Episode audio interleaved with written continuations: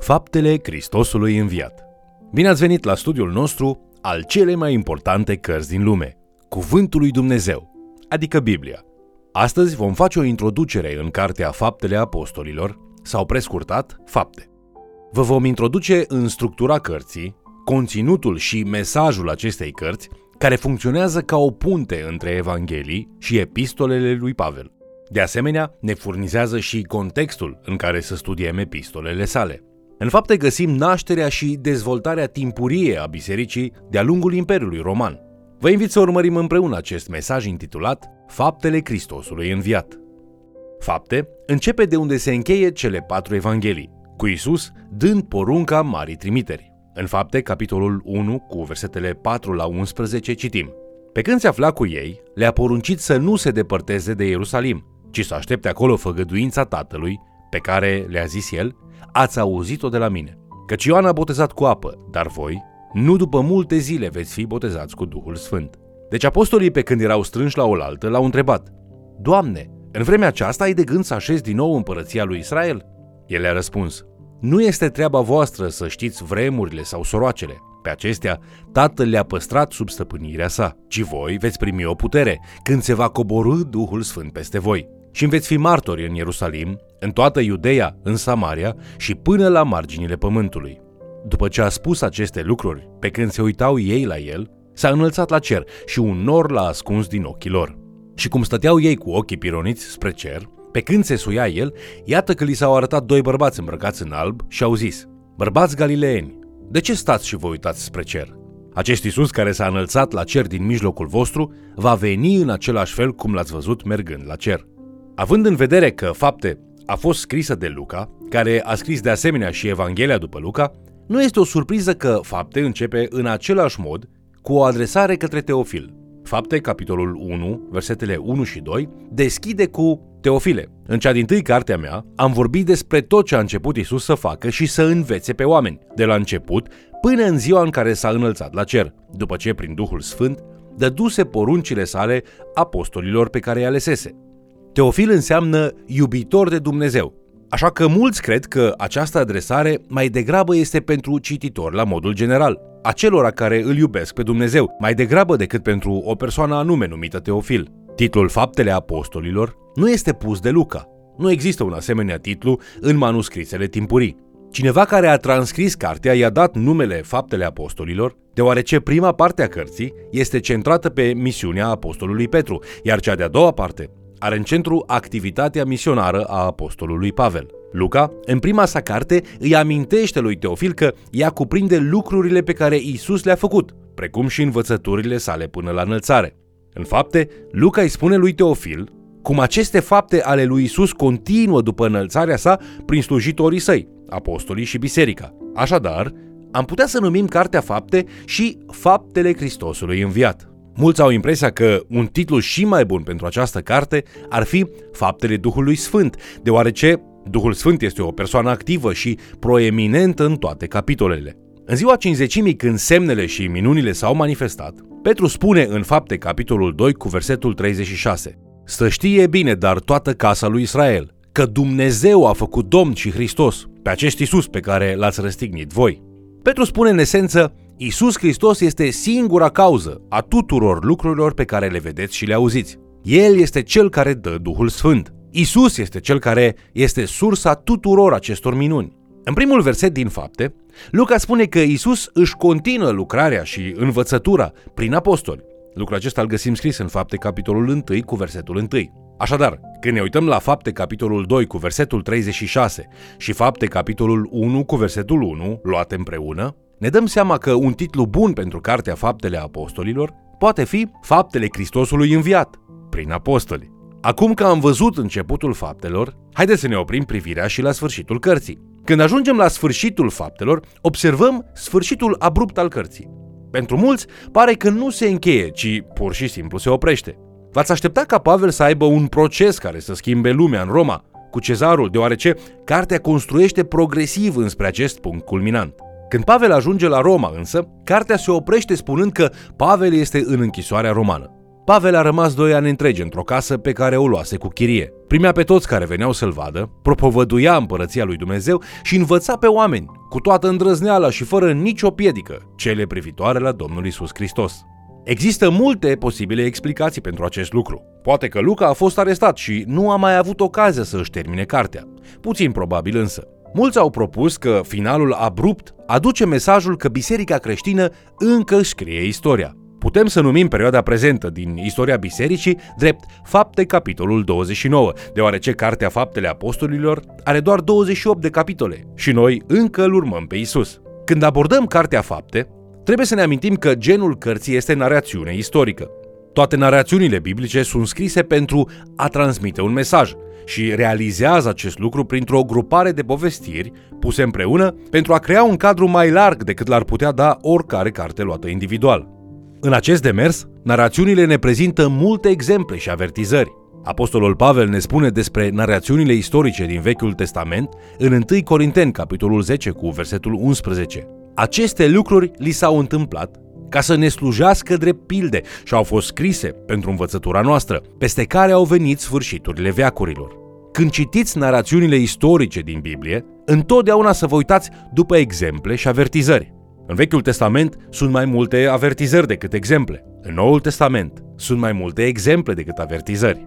Pe măsură ce studiem această carte istorică, un alt lucru de observat este scopul care este dat bisericii. Isus își încheie timpul său cu apostolii în toate cele patru evanghelii, Matei, Marcu, Luca și Ioan, dându-le ceea ce noi numim Marea Trimitere. Găsim Marea Trimitere la sfârșitul fiecăreia din cele patru evanghelii. În Evanghelia lui Matei, Isus spune așa: Isus a apropiat de ei, a vorbit cu ei și le-a zis, Toată puterea mi-a fost dată în cer și pe pământ. Duceți-vă și faceți ucenici din toate neamurile, botezându-i în numele Tatălui și al Fiului și al Duhului Sfânt.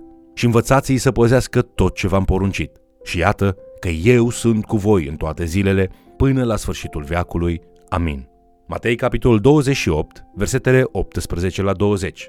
Principala poruncă în această mare trimitere este să facă ucenici.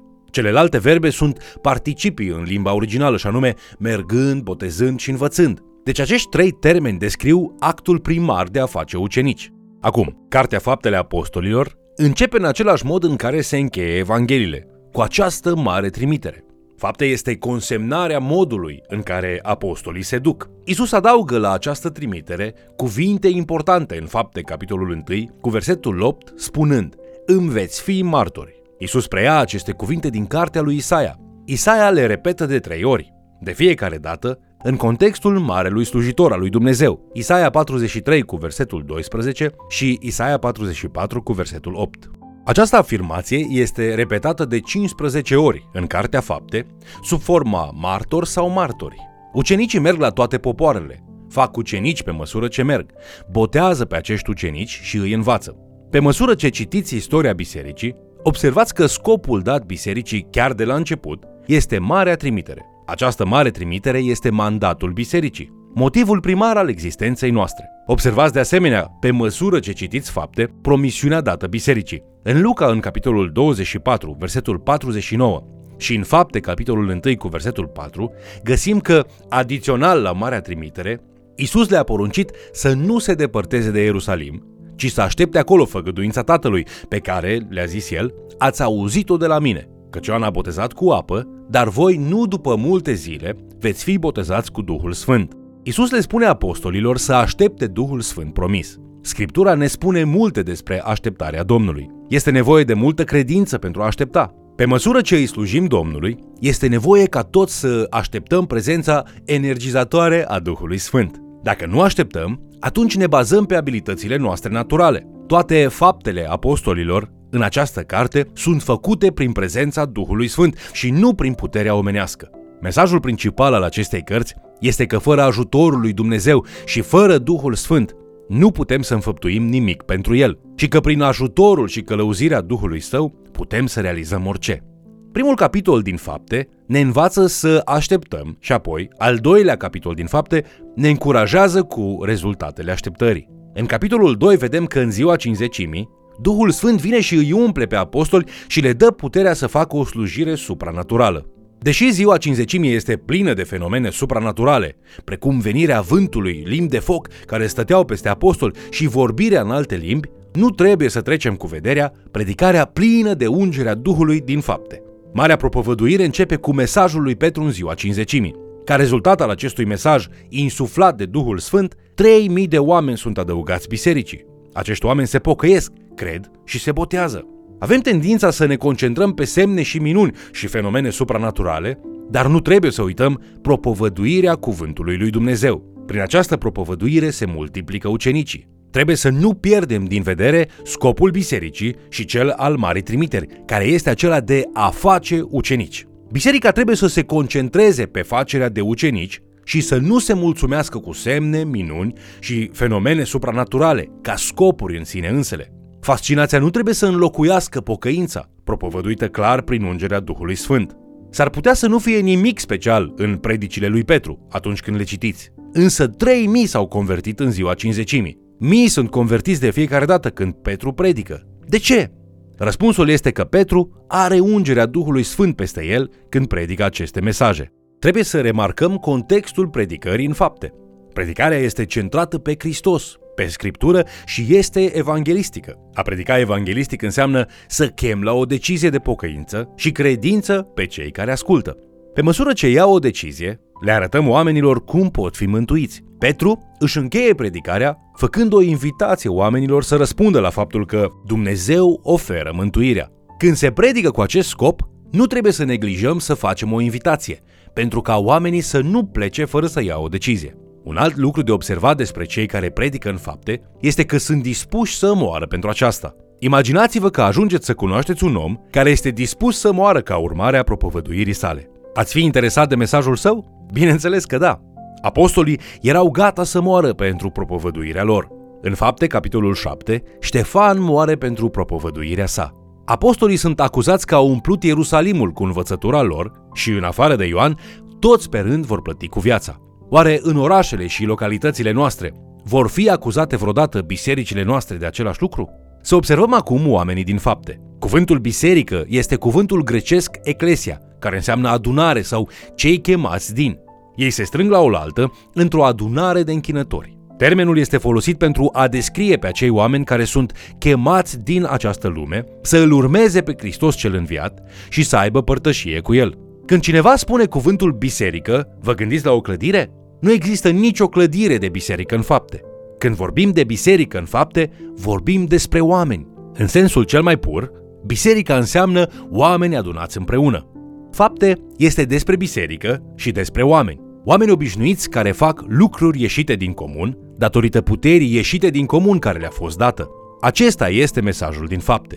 Fapte este istoria bisericii în prima generație.